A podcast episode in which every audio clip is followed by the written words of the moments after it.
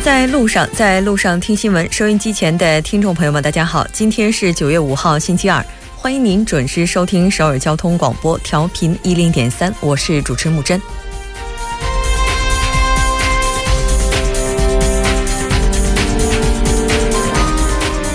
上午，文在寅总统主持召开国务会议，会上将今年的十月二号指定为临时法定休假日。至此，今年韩国将迎来首个十天连休。另外，十月三号到五号三天高速也将免收通行费。那举行此举呢，意在促进内需、促进经济增长。但超长假期在带给职场人士喜悦的同时，小微企业、弱势群体等受到的损失如何将被降到最低，也是接下来需要去解决的问题。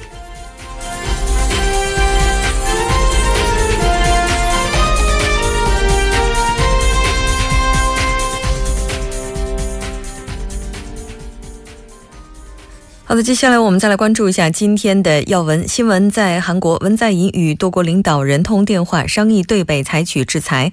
韩国政府再度出台稳定楼市政策，指定城南盆塘大邱寿城为投机地区。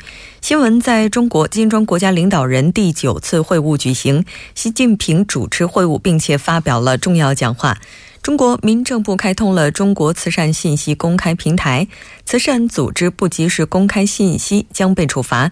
走进世界，德国大选举行电视辩论，民调显示默克尔占据优势。哈维刚走，艾玛又来，美国飓风不断。新闻放大镜依然邀请专家学者放大探讨新闻热点焦点。那今天我们的主题是韩国政府敲定的二零一八年预算案涨幅是否合理？从每周一到周五晚六点了解最新动态，锁定调频一零点三新闻在路上。稍后是广告时间，广告过后马上回来。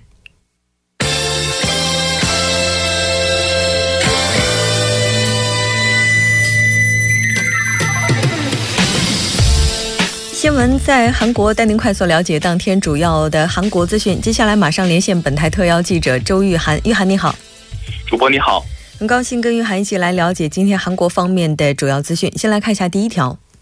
好的，第一条是文在寅与多国领导人通电话，商议对北采取制裁。嗯，是的，没错。那在北韩进行了第六次核试验之后，文总统呢也是积极开展了自己的外交手段。我们来看一下相关的具体报道。好的，呃，韩国总统府青瓦台发言人朴珠贤介绍呢，呃，总统文在寅昨晚同德国总理默克尔通电话，就应对北韩的第六次核试验的方案呢进行了。讨论。那么文在寅在通话中指出呢，呃，北韩不顾国际社会严厉警告进行核试验，违反联合国安理会决议，是对国际社会和平与稳定的一个重大的挑战。从规模和性质来看呢，此次核试验是过去不可等量齐观的一个严重挑衅。文在寅强调呢，期间韩国政府耐心的敦促北韩停止放弃核导项目。那么现在呢，需要政府拿出能够让北韩切实感到的强有力、实质性的应对措施。文在寅呢还说。绝不做事对北韩的进一步的挑衅，将与国际社会合作，采取最强有力的制裁、施压等惩罚措施。那么默克尔呢也表示将全力予以配合。他还说呢，本次通话呢就是为了表明德国和欧盟的一个支持立场。双方还商定呢，今后将在各个层次的紧密沟通。主播，嗯，是的，没错。另外，根据我们了解呢，文总统当天也是和特朗普总统通了电话，就韩美导弹指南规定的韩军导弹弹头重量一事进行了磋商。我们来看一下。是的，文在寅当天呢，还同美国总统特朗普通电话，双方呢商定解除韩美导弹指南规定的韩军导弹弹头重量限制。那么根据现行的这个韩美导弹指南呢，韩军导弹的射程呢限制在八百公里，弹头的重量限制在五百公斤。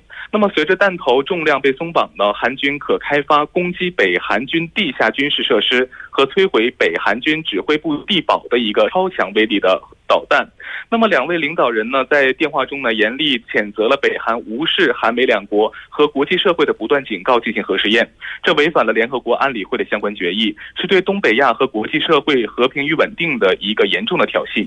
那么，两位领导人呢，还商定呢，将促使联合呃安理会呢，通过强更强的应对北呃北韩的一个制裁的决议，并在本月联合国大会期间呢，举行会谈。这是在寅就职后呢，第四次与特朗普通电话。嗯，是的。另外呢，在四号晚间的时候，总统文在寅也是和俄罗斯的总统普京通了电话。我们来看一下具体情况。是的，那么文在寅呢还与俄罗斯总统普京通了电话。那么他指出呢，联合国安理会呢需要认真的考虑停止对北原油供应和禁止北韩的一个劳务输出等切断北韩创呃创援会渠道的一个方案。那么正在中国厦门出席金砖国家领导人会晤的普京就表示呢，北韩核与导弹的这个项目呢破坏了国际核不扩散体系，对地区和和平稳定的构成威胁。金砖国家领导人会晤呢也通过了谴责北韩第六次核试验的宣言。普京还说，宣言提到了北韩核问题需要以外交手段来解决。他提议在文在寅六日访问俄罗斯布拉迪沃斯托克时呢，进行更深层次的一个讨论。嗯，是的，没错。九月九号的话，就是北韩的建国纪念日。现在呢，也有很多的预测表明，在当天的话，有可能北韩会发射洲际弹道导弹。所以，此前的国际合作就显得尤为重要。那这条我们了解到这里，再来看一下下一条。好的，下一条是韩国政府再度出台政策，稳定楼市，指定南呃城南的盆塘和大邱呃寿城呢为投机地区。嗯，是的，我们来关注一下具体的情况。好的，韩国政府呢，继八月二号发布房地产新政之后呢，今天是再度的出台相关措施稳定楼市。那么，将城南市的盆塘区和大邱市的寿城区呢，是指定为房地产的投机过热地区。政府方面表示呢，呃，在这个八二房地产对策发布之后呢，盆塘区和寿城区的房价呢，仍然是处于一个较高的水平，同时呢，是有向周边地区扩散的这样一个趋势。八月期间呢，城呃城南盆塘市的楼市上涨率呢为百分之二点一。那么大邱寿城呢是为百分之一点四一。为了抑制这一现象呢，政府最终是决定将这两个地区呢指定为是投机地区。被指定的这两个地区的相关楼市政策呢，将于明天起正式生效。嗯，那么如果被指定为投机地区的话，这相关区域的房子的话，或者说房主可能会受到哪些限制呢？呃，是的，被指定为投呃投机地区之后呢，房主最长是在五年内是不得转卖房产。同时呢，交易规模达三亿韩元以上的这个房产的时候呢，需要向母有关部门去递交筹集呃资金筹措的计划书和入住的计划书。同时呢，无关住房类型及贷款数额，呃，房屋抵押贷款率和贷款比率呢，和总负债偿还率呢，均在百分之四十。同时呢，仁川的呃延寿区、安阳的东安区、高阳依山东区。和西区呢也被列入了投机地区的一个监测范围内。嗯，是的，没错。另外，我们也了解到，在二季度的时候，韩国目前家庭负债率呢依然是在不断的攀升。也希望这个政策能够有效的来缓解目前的情况。我们再来看一下下一条。好的，下一条是韩国经济复苏势头较弱，二季度经济增长率居 OECD 下游。嗯，我们来看一下具体的情况如何。好的，经合组织 OECD 呢是今天发布的针对二十七个成员国的经济调查。那么今年第一季度的平均经济增长率呢为百分之零点五，那么第二第二季度呢是小幅增至了百分之零点七。韩国的第二季度的经济增长率呢为百分之零点六，在二十七个成员国中呢是位居第十八位。那么数据还显示呢，本次调查当中呢，共有十八个国家的经济增长率呢是环比上升，四个成员国持平，另有包括韩国在内的十个成员国呢是环比下降。主播。是的，其实之前我们在节目当中也提到过，韩国二季度的话，经济增长率跟一季度相比是有所下降的。那对于这样一个结果的话，不知道业界人士他们是怎么分析的？是的，那么分析指出呢，基数效应呢是成为韩国第二季度经济增长率止步在百分之零点六的一个主因。同时呢，韩国央行曾表示，韩国的大众消费和设备投资呢是有所改善的。但是问题在于，去年从第去年的这个第四季度开始啊，韩国的经济增长势头是逐步放缓的。韩国企划财政部上月八号发布的相关数据就显示呢，随着这个全球经济向好，韩国在在这个出口和投资方面的持续保持增长，消费呢也逐步回升，但是。经济的整体经济的复苏势头是不够强劲的，主播。嗯，是的，没错。另外呢，其实我们之前也提到过，三四季度的时候，如果要是不能保持大概百分之零点七左右的上升势头的话，可能整个经济如果达到预期是比较困难的。我们来看一下具体情况。好的，韩央行预测呢，如果说今年的第三和第三季度和第四季度的经济增长率呢，能够持续的保持在百百分之零点七七呢，那么就可以达到全年经济增长率百分之三的这一个目标。但是呢，也有专家分析认为呢，受北韩进行第六次核试验、中美贸易战一触即发等影响呢，那么今年韩国经济增长率或无法达到这样的一个预期值。嗯，是的，没错。那前一段时间我们也提到，二零一八年韩国政府的预算案已经出炉了，而这个预算案可能就基于韩国经济在明年增长率大概达到百分之三这样的一个水平线。那具体的情况，我们会在新闻放大镜的时候具体跟大家再来讨论。那再来看一下今天的最后一条。好的，最后一条是韩国政府将十月二号定为临时公休日。嗯，来看一下相关的报道。好的，韩国总统文在寅今天是主持召开了国务会议，会上呢决定呢把十月二号定为是临时的法定休假日。那么由于十月三号是公休日，十月四号到八号呢是中秋节的小长假，十月九号韩文日呢也是公休日，所以说呢韩国国民呢将迎来这个首个长达十天的一个长假。那么新政府呢，在今年七月发表的国政运营五年规划中就承诺呢，为了保障劳动者的休息时间，政府将鼓励企业遵守法定的工作时间，也将积极推行公休日的保障制度。主播，嗯，是的，没错。当然，这个公休日十天的假期，可能很多朋友都已经计划好了。但如果您要是没有计划好的话，不妨选择国内游，因为这一次的话，可能政府也是意在来刺激内需。好的，非常感谢玉涵给我们带来这一期连线，我们下期节目再见。再见。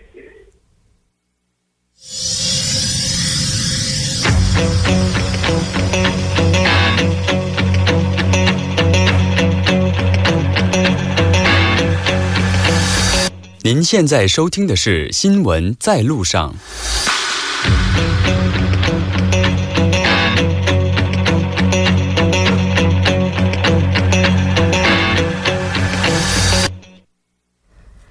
新闻在中国带您快速了解当天主要的中国资讯。接下来马上连线本台特邀记者王静秋。静秋你好，主播好，听众朋友们好，很高兴跟静秋一起来了解今天中国方面的主要资讯。我们先来看一下第一条。好的，第一条，金砖国家领导人第九次会晤举行，习近平主持会晤并发表重要讲话。主播，嗯，是的，那昨天金砖会晤在厦门国际会议中心举行了，我们也来看一下目前的一些具体报道。好的，金砖国家领导人第九次会晤四号在厦门的国际会议中心举行，国家主席习近平主持的会晤，南非总统祖马、巴西总统特梅尔、俄罗斯总统普京、印度总理莫迪出席。五国领导人围绕深化金砖伙伴关系、开辟更加光明未来的主题，就当前的国际形势、全球经济治理、金砖合作、国际和地区热点问题等深入交换看法，回顾金砖合作十十年的历程，重申开放包容、合作共赢的金砖。精神达成一系列的共识，为金砖合作未来发展规划了蓝图，指明了方向。那在大范围的会议上呢，习近平发表题为“深化金砖伙伴关系，开辟更加光明未来”的重要讲话。积极评价金砖合作走过的十年光辉历程，强调要开启金砖合作的第二个金色十年，使金砖合作造福五国人民，惠及各国人民。那各国领导人呢，积极评价厦门会晤，一致同意落实好会晤达成的各项成果，推动金砖合作不断向前发展。与会领导人表示，将支持南非做好明年金砖国家的主席国工作。主播。是的，根据了解，在之前进行的小范围会议上呢，我国领导人也是听取了关于二零一七年金砖国家安全事务高级代表会议讨论成果的汇报。我们来看一下相关情况。对，好的。那在此前举行的小范围会议之上呢，我国领导人听取了关于二零一七年金砖国家安全事务高级代表会议讨论成果的汇报。习近平强调，对广大新兴市场国家和发展中国家来说。无论从世界经济大局出发，还是从自身的发展未来出发，我们都应该坚持开放，不搞保护主义；坚持多边贸易体制，不搞以邻为壑；坚持互利共赢，不搞零和博弈。国家安全和发展相互依存，我们要继续就政治安全问题协调立场，扩大共识，加强合作。金砖国家都是具有重要影响的国家，要在解决国际和地区热点问题上发挥建设性作用。一要遵守国际法和国际关系基本准则；二要坚定奉行多边主义，坚定维护联合国宪章宗旨和原则，发挥联合国在捍卫和平、建设和平、预防和制制止冲突方面的主渠道作用。进入新的十年，我们要十分珍惜金砖合作取得的成绩，相互尊重，同求存异，努力建设更加紧密、更加全面、更加牢固的战略伙伴关系。主播。嗯，是的，没错。那其实借着这次金砖国家峰会呢，我们也了解到，金砖国家文化节呢也将于九月十五日至二十二日在厦门举行。届时呢，会有来自各国的艺术家们他们在厦门进行表演。那此外，文化节期间所有的活动也将会免费的向市民们开放。如果您现在的话，如果有机会或者有时间的话，也建议您可以来到现场去感受一下。我们再来看一下下一条。好的，下一条来自于民政部的消息。民政部开通中国慈善信息公开平台，慈善组织如果不及时公开信息，将被处罚。主播，嗯，是的。那为了迎接今天的中国慈善日，哈，根据了解呢，我们发现民政部呢，它是于昨天开通了慈善信息公共平台。来看一下具体的报道。好的，一起来了解一下。那今天呢是第二个中华慈善日。慈善信息公开呢，一直是大家比较关心的一个话题。今年以来，慈善领域发生的一些信用危机，都是跟慈善信息不公开有直接的关系。那么，昨天民政部开通了中国慈善信息公开平台，今后慈善信息可以通过这个平台来直接来查询以及监督。那中国慈善信息公开平台呢，是依据慈善法要求而建设的统一信息平台，用于慈善组织。慈善信托受托人等参与主体面向社会公开慈善信息，信息平台及时向社会公开的信息包括有以下的一些信息：有这个慈善组织的登记事项、慈善信托备案事项、具有公开募捐资格的慈善组织名单、具有出具公益性捐赠税前扣除票据资格的慈善组织名单、对慈善活动的税收优惠、资补。资助补贴等促进措施，向慈善组织购买服务的信息，对慈善组织和其他组织以及个人的表彰、处罚结果等。那目前呢，中国慈善信息平台已经实时公布了中国二千一百三十一家慈善组织的信息，三十七件慈善信托备案信息，其中五百一十七家慈善组织具有公开募捐的资格，在平台上备案发布了八百三十七项公开募捐活动的信息，展示了一千五百七十项慈善信息的信慈善项目的信息。主播。嗯，是的。另外，根据我们了解呢，这一次这个平台上，如果慈善组织不及时公开信息呢，将会被处罚。我们来看一下具体的情况。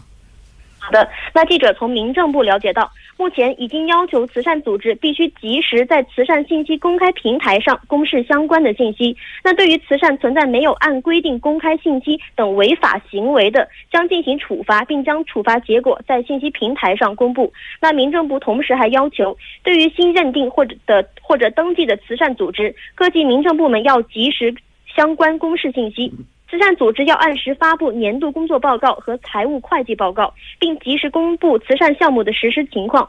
凡组织公开的募捐活动，公开募捐周期超过六个月以上的，至少每三个月要公开一次募捐的情况。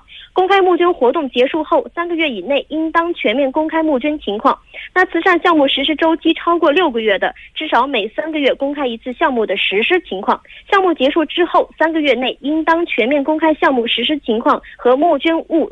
这个款物使用的情况，主播。嗯，是的。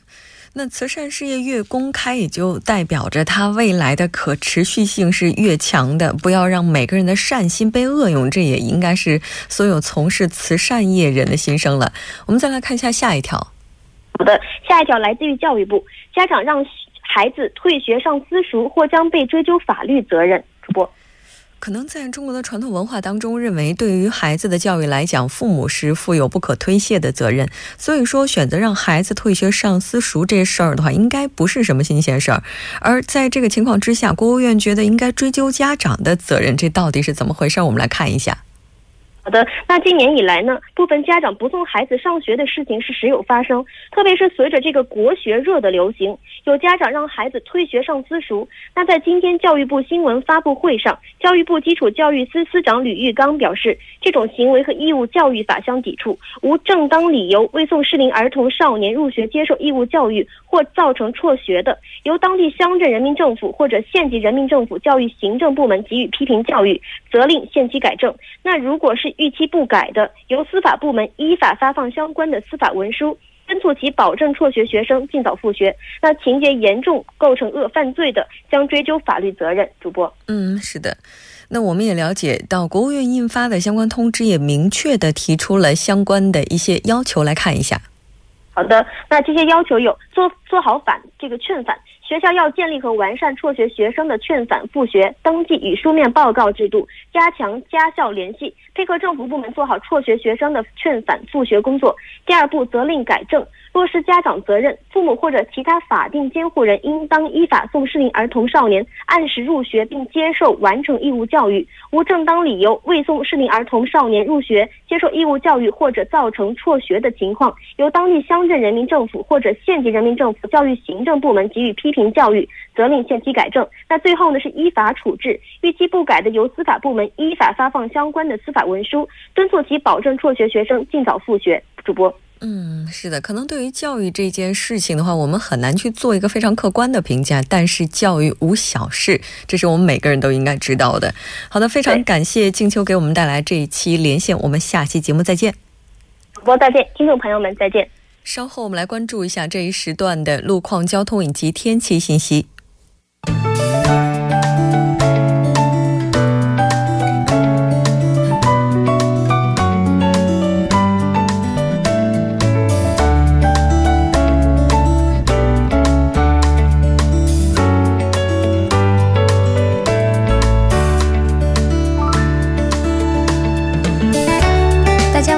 好，今天是星期二，这里是由影月为大家带来今天的首尔市交通及天气情况。那现在是晚间六点二十一分，我们首先关注一则集会的通知。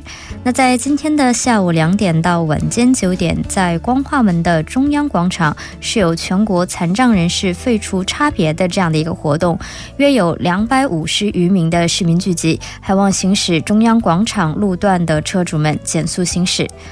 好的，接下来我们再度关注一下目前发生的交通事故。那赶上晚高峰，我们今天的事故比较多，在这里一给大家播报一下。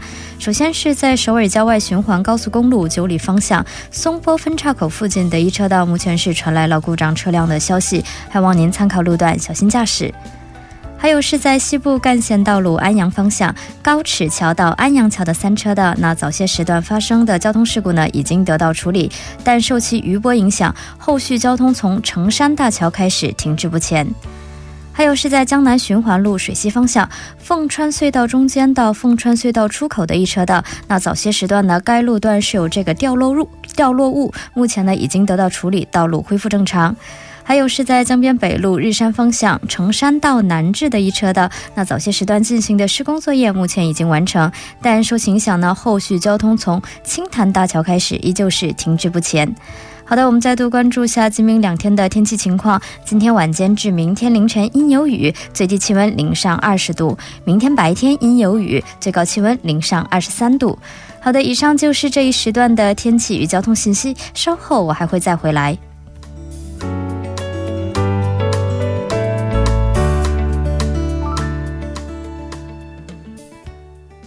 现在时刻是六点二十三分，这里是正在为您直播的 TBS EFM 调频一零点三新闻在路上。那接下来马上为您带来我们今天的听首尔栏目，为您传达首尔市的一些要闻。当然，首先还是要请出栏目嘉宾金勇，金小编你好。好，大家好，主持人好。很高兴跟金小编一起来了解今天首尔市的一些消息啊。先来看一下第一条。嗯，第一个第一条消息呢是首尔市一个叫做首尔新活用的购物中心呢将正式开业。它这个地点呢是在这个城东区的龙踏洞。嗯，这个刚才您提到有一个词叫什么“新活用”，这到底什么意思啊？这个我们在这个词当中有一个叫做“活用”这个词，对吧？嗯，这“活用”呢，就是就这对这个可回收利用的产品的一些重新的一些利用。啊，这个东西呢是首尔市呢亲自对一些呃市民们捐赠的可回收利用的物品，对他们进行了一些加工还有制作，然后呢再到这个销售的全部的过程呢都是首尔市亲自来去把持，然后呢最后在这个购物中心进行统一的销售。其实目的呢很简单呢，就是为了脱离之前单纯的这个可回收利用的这个回收作业的工作，然后呢加入到了一些现在人们比较喜欢的一些设计因设计的元素啊，还有等一些高科技的含量。进行一个二次的销售。嗯，据了解呢，这个购物中心呢将与这个准备创业的这些呃人们共同对产品进行一个二次加工，预计呢年均是六万吨的这样的二手产品。嗯，同时呢，还会有三十多个的公司合作，就比如说在他们的一些公司的展台上展展览这些相关的一些呃二次用二次产品的这些新的设计，然后呢，对市民们还会进行一个体验呢，还有等一些教育的一些项目。嗯，而且为了节纪念这个开业哈，截止到本月的十号，将会有各种各样的一些公演和一些展示等活动。嗯。也就是说，所谓的那些回收利用的产品，然后对他们进行二次加工之后再销售。嗯，对，是就是这样的。对，哎，其实这个挺不错的哈，就是又能够节约能源，然后呢又能够就是再次去发挥它本身的价值哈。嗯，当然希望大家能够多多的支持。那再来看一下下一条。好，第二条消息呢是和这个房地产有关的哈。首尔市区呢在建造公寓的时候呢，相关的手续呢将更加的严格。呃，据了解呢，有一个叫做地区住宅合作社的，它是什么呢？它是一种集中购买公寓的一种公司哈。它会预先募集这个资金，对这个将要在建的公寓进行投资的一个公社。它的优点和缺点都是都是同时存在的。优点呢就是可以相对低廉的价格进行购买到公寓。然后呢，不过呢有一些缺点。比如说，在呃投提前把这个资金投入到进去之后呢，它一些施工方就会可能会出现这个施工推迟啊等这样的问题。嗯，所以呢，首师表示呢，为了避免这个类似这样的问题出现呢，重新对此呢进行了一个改善。然后呢，比如说会先得到首师的认证啊，或者是百分之八十的土地呢已经确定了之后，才可以进行这样的推进和后续的工作。嗯。也就是说，未来的话，在建造公寓方面的话，手续变得更加严格，要得到首尔市的一些认证，百分之八十的土地已经确认了之后，才可以得到推进。其实这也是好的，能够这个降低大家对于房地产过高的这些热情，然后也能够这个降低家庭负债吧。那再来看一下下一条。好，第三条消息呢是，首尔市表示呢，在穿着韩服参观一些类似于比如说世宗文化会馆等这样的。市运营的文化设施的时候，最多可以享受三万韩币的一个优惠。如果这个门票的价格不到三万的话呢，可以享受一千块钱观览的一个优惠。其实目的很简单，就是首尔市呢打算为了传播在日日常生活当中啊，就穿韩服的这样的一个文化氛围。然后呢，截止活动时间呢到十一月份。然后呢，我也想到十一月份之后，因为天气太冷了，穿韩服可能会啊 影响到这个身体健康哈。呃，其实享受这个优惠的方法很简单，就比如说你想参观这个世宗文化会馆的话呢，在这个网站上进行购票的时候，可以选择有一项就是韩服入场打折这个选项就可以了。嗯，哎，这个有可能会促进其他一些产业的发展，比如说租赁韩服这个产业，对吧？嗯，对，是这样的。这个在韩国的话，就比如说有很多的宫殿，还有很多的民俗村，嗯，包括很多就是我们知道不知道的地方，他们可能穿上韩服。之后都会有一些优惠哈，嗯，哎，这个十天的连休，如果您要是在首尔地区或者在韩国境内旅游的话，不妨带上韩服，说不定能够体会到不一般的感觉哈。嗯，是的。好的，非常感谢金勇给我们带来这一期节目，我们下期再见。好，再见。那到这里，我们今天的第一部节目就是这一些了，稍后在第二部节目当中我们再见。